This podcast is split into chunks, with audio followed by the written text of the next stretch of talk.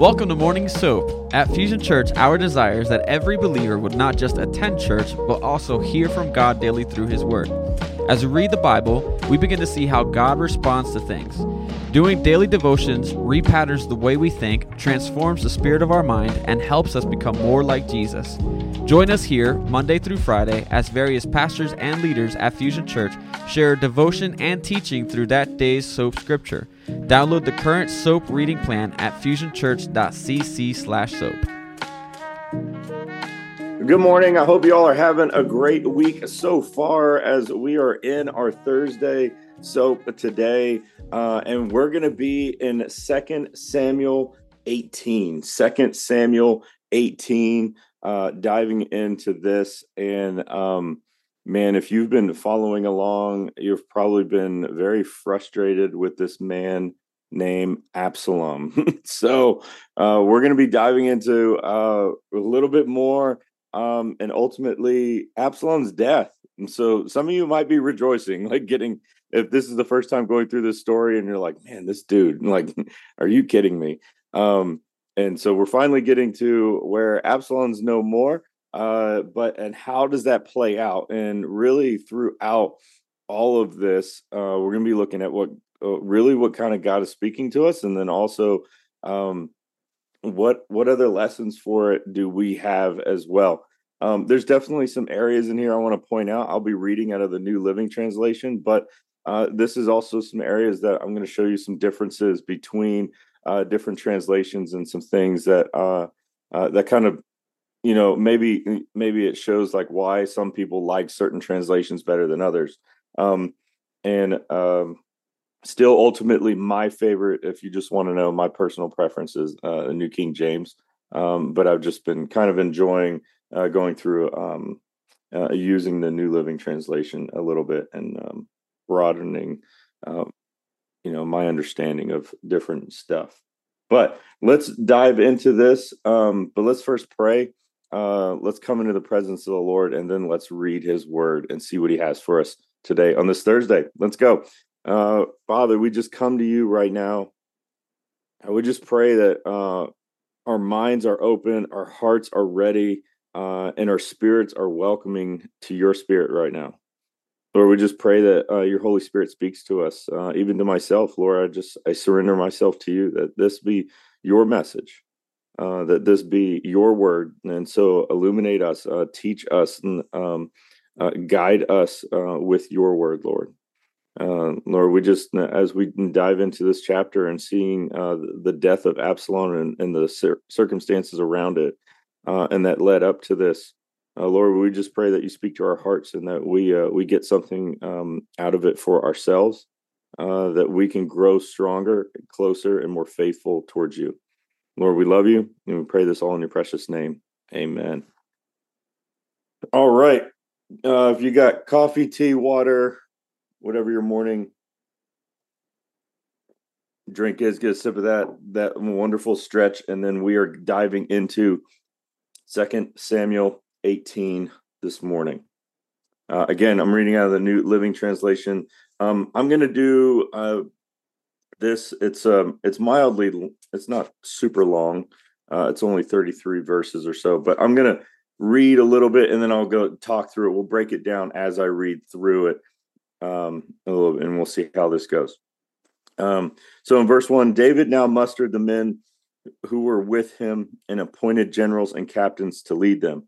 So already in verse one, this is one area I want to point out that you may, depending on the translation you're reading, it may read more of like he appointed captains over thousands and over hundreds, right? And it's basically um it's a restructuring, it's a making sure it's another verse basically showing that, hey, guess what?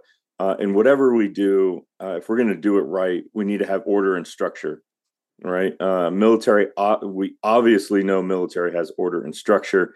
Anybody that's ever served, of course, I see a couple veterans on here this morning. Uh, we all very much know there's a order and system and structure involved in that. Uh, and so David is just again, he's doing that again. He's mustering his men. He's calling his uh, national guard up or whatever you want to equate that to in today's terms. Uh, and he's appointing uh, here it says generals and captains, but he's appointing leaders over the larger groups and then even leaders within the smaller groups. Um, and that's uh, and that's always good. You need organization. Uh, he sent his troops out in, uh, in three place three groups, placing uh, one group under Joab, uh, uh, under Joab's brothers um, Abishai, son of Zerah, and another under Itetiah, the man from Gath. The king told his troops, "I'm going with you." but his men uh, objected strongly. Uh, you must not go, they urged. If we have to turn and run, and even if half of us die, it will make no difference to Absalom's troops. Uh, they will be looking only for you. You are worth a thousand of us, and it is better that you stay here in the town and send help if we need it. Look, there's you know, we always kind of have this idea that um, everybody's equal. Well, and I had a I had a wonderful leader in the military at one point. And he said, "We all, as human beings, at a surface level, we're all equal. We're all human beings, but we play different parts of the team. We play different roles in the team, and some roles, uh, some areas uh, uh, in that structure uh, do have a higher level of importance, right? And so his men are understanding that. Like David, there's a Absalom didn't divide people because uh, of anybody but you, right? Absalom didn't start a civil war, right? You know, just recapping, remind remind ourselves that Absalom started this whole thing. He started this um, civil war, basically dividing the country uh, to come against uh, David now and his own son. And look, the whole point is Absalom against David. And so the two primary figureheads, we see that in many wars, uh, many um, conflicts that we've seen all throughout history. The emphasis is on the primary leader over that conflict of each side. Right? When we think back to World War II, we automatically think Hitler, uh, you know, we think of uh, General Patton, we think of uh, MacArthur, we think of like high up leaders on both sides uh, of the conflict. We don't think of the individual younger soldiers and everything else. Yes, they, there was that. Uh, yes, there are brave men and women on, on both sides that are actually in those militaries, but when we're looking at things like this, we see that who is those top tier leaders. Um, and so they're automatically like, David, no, this is not the place for you. I get your heart, bro. I get what you want to do. You're always in the battle with us primarily, but this is this is not the time for you to be uh, on the front lines uh, leading the army. Um, the whole idea is that for them to come against you you need to sit at home. We need to put you in a safe bunker or whatever. and so he he listens uh, and, and, they're just like, look, man, this is the importance of the seat in which you hold. There is, uh, you are worth 10,000 of us, and it is better that you stay here in the town and send help if we need it. If you think that's the best plan, I'll do it. Here's where David is this is an area of David's life that, quite honestly, we should listen to as being leaders. And that's listening to other leaders, listening to wise counsel from others around you that you trust. And so we see that David's doing that. David could easily just say, You guys are fools. I'm going out with you. Uh, there's nothing you can do about it. And he would have the authority to do so. But he doesn't this is good leadership by uh, listening to those around you that you personally have put around you uh, within trust. And so, therefore, this is a level of exuding that trust and saying, All right, if you think so, I won't. So he stood alongside the gate of the town as the troops marched out in groups of hundreds and thousands. And the king gave his command to Joab, uh, Abishai, and uh, Etitia. Uh, for my sake, uh, deal gently with young Absalom. This is the primary thing right here for this whole story that King David told his top three, and we're going to really zero in on Joab in here for my sake. Deal gently with young Absalom. Otherwise, you ain't going to kill him. Don't mess with him like that. Yes, you're to stop his army, stop his movement against me, but deal gently. You're not to kill him. Is ultimately the the gist of this, and all the troops heard the king's uh, the king give this order to his commanders. Right, it, this wasn't done in a secret room with just the three of them, uh, to where they could be like, uh, "We didn't hear you. We didn't understand what you said." No, this was very very public there's really no nobody could really turn around and say, eh, the king didn't say that. Like thousands of people heard him. This was very public. There was a great, uh, and so and the battle began. Uh, excuse me, verse six. So the battle began uh, in the forest of Ephraim, and the Israelite troops were beaten back by David's men. There was a great slaughter that day, and 20,000 men laid down their lives. The battle raged all across the countryside, and more men died because of the for- because of the forest then were killed by the sword. It kind of reads weird, but based and you see this imagery and in other ones where it just says that it looks like the forest swallowed these guys up.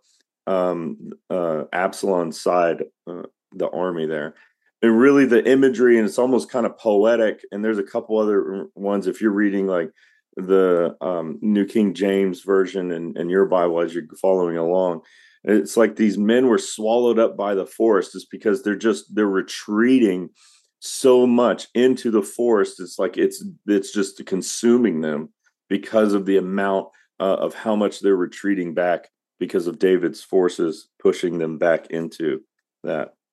Um here we go, verse 9. During the battle, Absalom happened to come across some of David's men.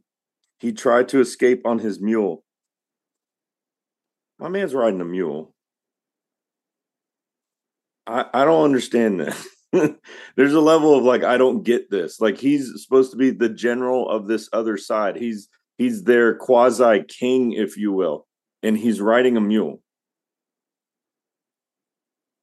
and, and I pondered off this, and I even listened to like other commentators. Like, it's just like this guy's weird. Like, why is he riding a mule? And he's very like narcissistic, right? You would think that he'd have this the most beautiful stallion or something, like one of the most majestic horses you can find or something, uh, to really exonerate himself. Um, but he's riding a mule. And I, and honestly, it was I was just really pondering, and I just had this image of he's not Jesus. Where Mary came in on a mule to Bethlehem, and and Jesus rode in uh, to the kingdom, uh, into into Jerusalem on a mule. But Absalom is us. Absalom, he's a wicked, sinful individual, but but we all are. We have all fallen short of the glory of God. But our Savior rode in on this on the very thing that honestly we're only deserving of. If you really look at it, and there's kind of this imagery of honestly, if there was an animal that we we probably we don't even deserve an animal to ride on in the first place, but if there was one, it would just be it would be a nasty nagging, um, annoying, stubborn mule. That's that's really what we deserve, uh, if if not even worse uh, or less, to ride on. Yet our King, our Savior, humbled himself to ride on the donkey. And so, in a, in a weird twist or in a, in a weird um, kind of imagery, that kind of came to me of that's what we deserve not our king not our jesus not our lord and savior but yet that's also why we love him so much because he humbled himself to to take upon that cross. And yet, this guy wants to exonerate himself and uh, wants to um, be so divisive and so manipulative and so. I mean, Absalom's just an absolutely nasty character. And you would think that he would just, out of arrogance and out of um, over sense of pride, it would be something much more majestic than a mule, but that's what he's on. It also says uh, earlier back in Second Samuel 14 that uh, he he has like this most majestic head of hair. Like he's that annoying dude. He's like um was it Beauty and the Beast Gas, Gaston like you know with all of his hair. It's all beautiful. It's waving in the back. It's like this most the, the most majestic, thick, glorious head of hair you've ever seen. You know, and um and he's riding on it. And so it says uh, he tried to escape on his mule, but as he rode beneath the thick branches uh, of a great tree, his ha- now the New Living Translation says his hair got caught in the tree. Uh, this mule kept going and left him dangling in the air. All right, if you're reading out of other translations, it may just said his head. Uh, in the Hebrew, it does only mean his head. And this is one where uh, one area I just want to kind of say sidebar. Um, depending on your translation, sometimes certain bodies of scholars of translators put uh, their own belief, and they wrote like in this one, they said his hair. There is a debate whether it was his hair that got caught up or he could have just been hanging by the neck, um, but not instantly killed, like hanging as if on a noose um, because in other translators says there he was between uh, heaven and earth. He was dangling between heaven and earth, and some people say that that's kind of a poetic way of saying that he was he was in mid death, like he's on his way out, like he like that that that kind of if he hung there long enough, he would just die. Um, he's in between life and death, if you will, um, is a poetic way, or is just saying that he's hanging in the air. Um, it, it all depends on. Uh, we weren't there. We hopefully when we go to heaven, we can watch the DVD or the playback YouTube video of uh, what exactly happened. But um, maybe it was his luxurious hair that gotten caught up in there. Uh, either way, he was hanging from a tree, helpless at, at a point here, whether it was by his neck or his hair, but he was still alive so, uh, verse 10 one of David's men saw what had happened and told Joab, uh, I saw Absalom dangling, dangling from a great tree. Again, didn't give any specifics. He's just hanging there. Doesn't say by his hair or by his neck of his head, on you know, either way. Um, verse 11 What Joab demanded, You saw him there and you didn't kill him? I would have rewarded you with 10 pieces of silver knowing today's uh, uh, inflation, that probably wasn't going to be much, but I don't know. Um, it could have been also like ten thousand dollars for. I don't know what the rate would be now, but uh, and he would have given him a hero's belt. Well, that probably would have been pretty cool because it, maybe it's like a big WWE belt or something he can hang on his wall. But either way, Joab is di- displaying a level of he thinks he's being loyal. Right?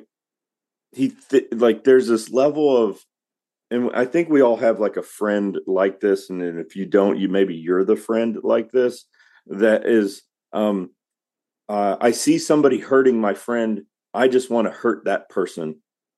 Don't you ever hurt my friend like this. I see what you're doing to my friend. I will have my friend's back and um, regardless of what it is, I'll we'll we'll dig the hole at night. Like I got you. You know, it's it's that it's that I will to the grave. I will be your friend, and I will mm, uh, be there for you, and almost to a point of of uh, almost overly doing it to the point that guess what he's he wants to be so loyal to David and to um to the kingdom but he is just he's kind of not he's gotten it so much in his head of how much he's actually disdained of Absalom that he's not truly being loyal to what David commanded. He his hatred to Absalom so much for his friend David, for his king David, for all of he's been able to watch all of this going on and just is like this guy is so wretched he's a murderer and a rapist. He's a divider. He's arrogant. He's um, narcissistic. It's disgusting who this guy is. It would just be better for the whole face of the earth if this guy wasn't on it anymore. That's his whole mindset. He didn't he heard it but he didn't hear it when David said to tread lightly with him, to not kill him. Don't go to that level. David probably knew his mindset, and that's why he probably said it so publicly for uh, cadence of accountability, if you will, for them. Joab was just so mad. And in his mind, that's a level of loyalty but it really isn't. It really isn't. Now, on our justice scale, Absalom would have absolutely deserved the death penalty. I don't think many of us would have really refuted that. But the way in which it was done,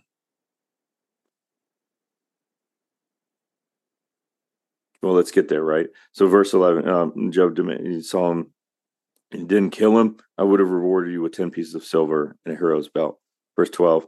Uh, I would not kill the king's son even for a thousand pieces of silver. The man replied to Joab, uh, We all heard the king say to you, ah, he's reminding him here. Here we go.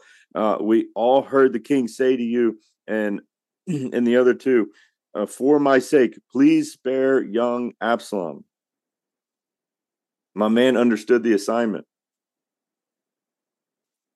He remembered the instructions. And if you had betrayed the king yourself, and if I had betrayed the king by killing his son, and the king would uh, certainly find out who did it, you yourself would be the first to abandon me. So, look, we can't do this, even though what we feel may be the right thing, even though what we feel is uh, in, in our mental justice system, this would be the right thing to do. This guy does not deserve to breathe another breath. He, he is nothing but an oxygen thief at this point with how disgusting of a human he is. But if you are truly loyal to King David, if you are truly loyal and, and obedient regardless of your understanding. You'll do what I say. Now, doesn't that sound like our God? Lean not on your own understanding, but follow me. and as David is always and has always been like this, um, and of course he's the heir line uh, to Christ Himself, and he's a Christ-like uh, image, uh, not in all aspects, of course, uh, of David's life. He wasn't perfect either, um, but he was a Christ-like image uh, in certain aspects. And there's one of like, regardless of what you understand I need you to be loyal enough to just trust me and do what I ask. Even if you think it's crazy, even if you think your justice system's better than mine, even if you think whatever, the biggest form of loyalty is trust and obedience. The biggest form of loyalty is trust and obedience. and many of us uh, we we we can construe this differently we can uh, we can think of other i'm being loyal because look i'm i'm getting rid of this enemy that wants that will stop at nothing to continue to want to kill you, David. I, I have your best interest in heart. I your best intentions. That's great. How many times have we all gotten in trouble, but it was all due to the original best intention? Well, I did this in best intention, eh, but it, no. And so here we go in verse 14. Enough of this nonsense probably in in uh, in today's like way would be like, "Hey, hold my beer," and, and Joab said. Then he took three daggers and plunged them into Absalom's heart as he dangled there, still alive in the great tree. He just he didn't listen to anything his man said right there. That his servant was like, "No," uh, his, he was like, "Look," he didn't listen to any. He was just like, "Stop." I'm just I'm done tearing with you. If you read it that way, in your version. Uh, just said, stop uh, enough with this nonsense, enough with your tomfoolery. I, I don't want to hear it. I am so blinded by my absolute uh, revengeful, hateful spirit over what Absalom's done. Hold my beer. Watch this. Now, then the next verse after it says, Then 10 of Joab's young armor bearers then surrounded Absalom and killed him. Look, all they did was icing on the cake in all reality. You put three daggers in somebody's heart, you're the one that killed him. They just finished it off because before he took his last breath, but that was icing on the cake. The real blow that was ultimately the fatalness of everything was the three daggers directly from Joab himself. And they they just finished off the job. They just they took care of the dirty work at the at the end there. So and then Joab blew the ram's horn and the men returned from chasing uh, the army of Israel uh, they threw Absalom's body into a deep pit in the forest and piled uh, a great heap of stones over it, and all Israel fled to their homes. Here's an interesting fact that they throw in, verse 18. Uh, during his lifetime, Absalom had built a monument to himself in the king's valley, for he said, I have no son to carry on my name. Um, many people will probably think that's a good thing.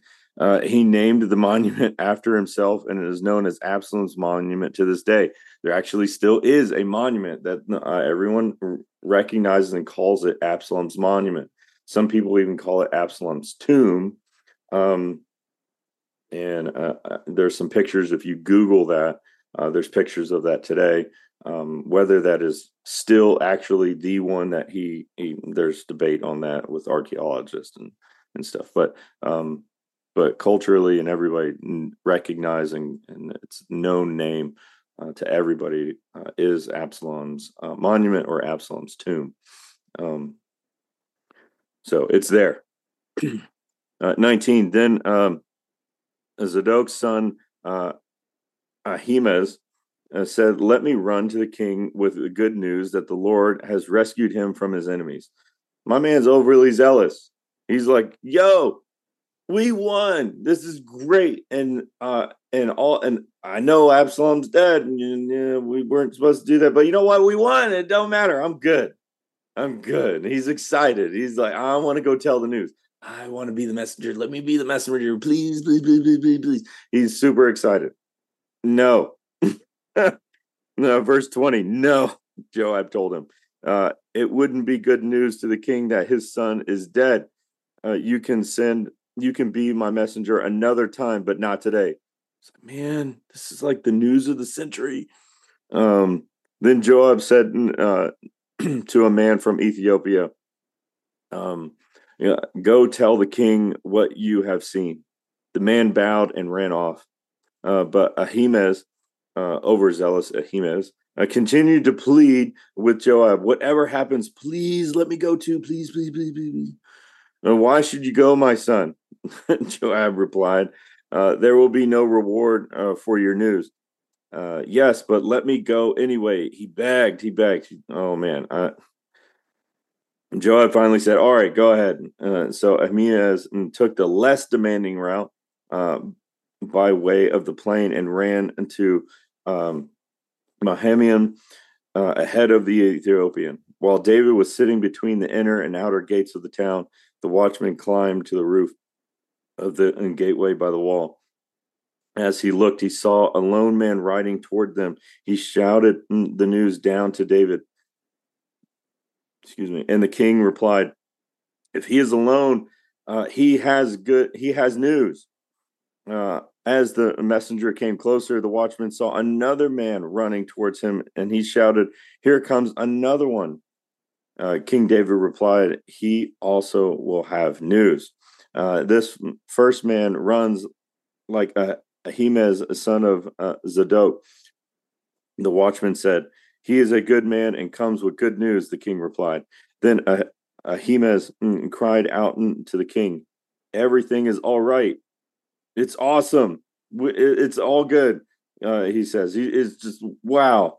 Uh, he bowed before the king with his face to the ground and said, Praise to the Lord your God, who has handed over the rebels uh, who dared to stand against my lord the king. What about Absalom? The king demanded. Is he all right? Ahimaaz replied, mm. When Joab told me to come, uh, there was a lot of commotion, uh, but I didn't know what uh, what all was happening. Beating around the bush. My man's beating around the bush so anxious for the good stuff, wasn't prepared on how to handle the truth. Wasn't prepared to handle the truth. The Bible says to, um, in the New Testament, you know, be slow to put your hand uh, on leaders and to appoint them. Be slow to to do certain things. You need to test people a little bit. You need to uh, understand, and and um, there's a level of uh, are are people ready and mature uh, for the positions in which we want to appoint them into. Um, it's church leaders and everybody, and even for how to bring a message we all know, and definitely husbands, we know this that there's a right way and a wrong way to bring a message, right? There's a right way to tell somebody something, and there's a wrong way. And always the wrong way is beating around the bush. Always the wrong way is skirting the real issues and the real news, not bringing up the facts, not telling the truth,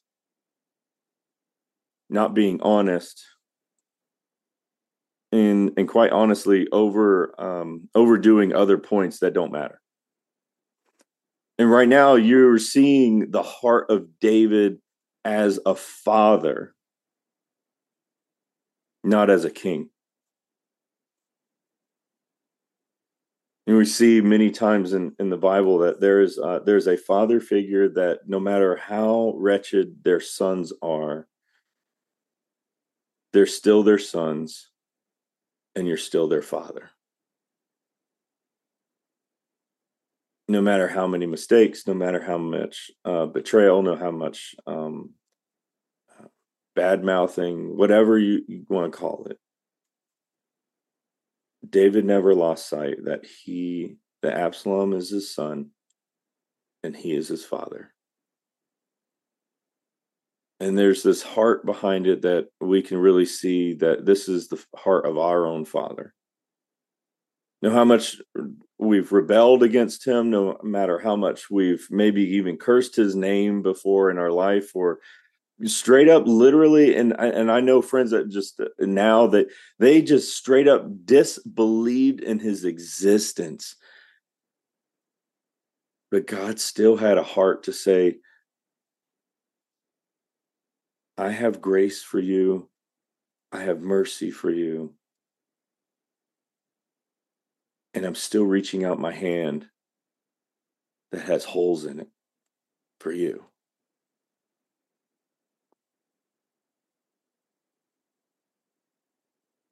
I'm your father, and you're my son, and you're my daughter. And no matter how much betrayal, bad mouthing, arrogance, no matter how much sin. I've already paid that for you. I'm I'm willing to put that aside because ultimately I just want you to come home. And that's David's heart here. Why he was saying, don't hurt Absalom, don't tread lightly with him. Yes, go out and stop his forces from doing what he's doing. We have we have to do some sort of measure. So the, the fighting had to happen, but don't kill him. Don't do this. Don't I there's there's goodness in him. There's I I have a heart for him. I want to I want to fix this. I want my relationship with my son. I don't want him dead. Where is my son? Where is my son? And yet, this messenger was so zealous for the victory of a battle, he was blinded to even see that there is a father hurting for his son. There's a father hurting for his son. And so as we cap this off that that is the ultimate heart of our own father for every one of his children, for every one of his people that are made in his image, male and female. Wait here, verse 30. Wait here, the king told him. So Ahimaaz stepped aside. Then the man from Ethiopia arrived and said, I have good news for my lord the king. Today the Lord has rescued you from all of those who have rebelled against you. What about young Absalom? What about my son? I don't care about the events right now. I care about my son. The king demanded, Is he all right?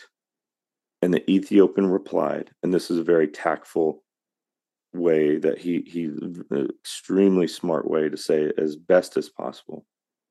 May all of your enemies, my lord the king, both now and in the future, share the fate of that young man. There's no good way of telling somebody that they're dead. There's no good way of delivering that. And if I've I've had to be on the calls and I've had to um, do do a death notification before. Um, there's no good way to do that, regardless of the character nature. It's it's still a human life that is lost, uh, and there's still a family that hurts, regardless of how wicked or not wicked that person is or was. And it's uh, and this man just he he had to deliver it as best as possible. Um, that's probably the best way uh, in this circumstance that he could have uh, delivered that. The king was overwhelmed with emotion. He went up to the room over the gateway and burst into tears. And as he went, he cried, Oh, my son Absalom, my son, my son Absalom, if only I had died instead of you. Oh, Absalom, my son, my son. Yes, we can look back and we talk about the Absalom spirit, spirit of division, spirit of um, you know all, all of this stuff. Is is he was a he was not a good human being, but we've seen many many times that King David just still understood the fact of human life, um, and still wept at the loss of even people that were against him. And that's the heart of our Father today. Is that no matter how wretched you are, how wretched somebody else may be in our own justice system in our mind, God's justice system are through the holes in those hands that continue to reach out for us, that continue to say, I have grace and mercy and love that can cover all that you think and beyond. And that our Father loves us no matter what. And He just wants a relationship. He wants us to come home. And so, if you have those people in your lives, if you have those people, maybe it's one of you that are listening right now uh, or listening to this podcast later on, and no, nobody is too far gone for the love, grace, and mercy of our Father. And so we pray just that's the whole gospel message that God loved us so much, he sent his only son to die for us. Let's pray. Father, we just we just thank you for this for your word today. We thank you for the story. We just thank you for seeing uh, your heart for us as your sons and daughters uh, through un- this lens of an unf- unfortunate event in King David's life. Um, the son, uh, at the loss of his son Absalom, though his character, though his actions uh, may have been deplorable and disgusting uh, according to our mental justice system, that there's still a level that you love your children and you have arms open wide for them to come home, realize their error, and turn around and be better. And Lord, we just we thank you for your heart. We thank you for your son Jesus. We thank you for uh, this relationship we get to have with you, with your word, and that you invite us to walk with you every day. Father, we just thank you for all these things. In your son's mighty name we pray. Amen and amen. You guys have a great Thursday. I hope that this just encourages you to remind yourself that the love of our Father has for all of us. Have a great one. We'll see you this weekend. Take care. God bless and have a good one.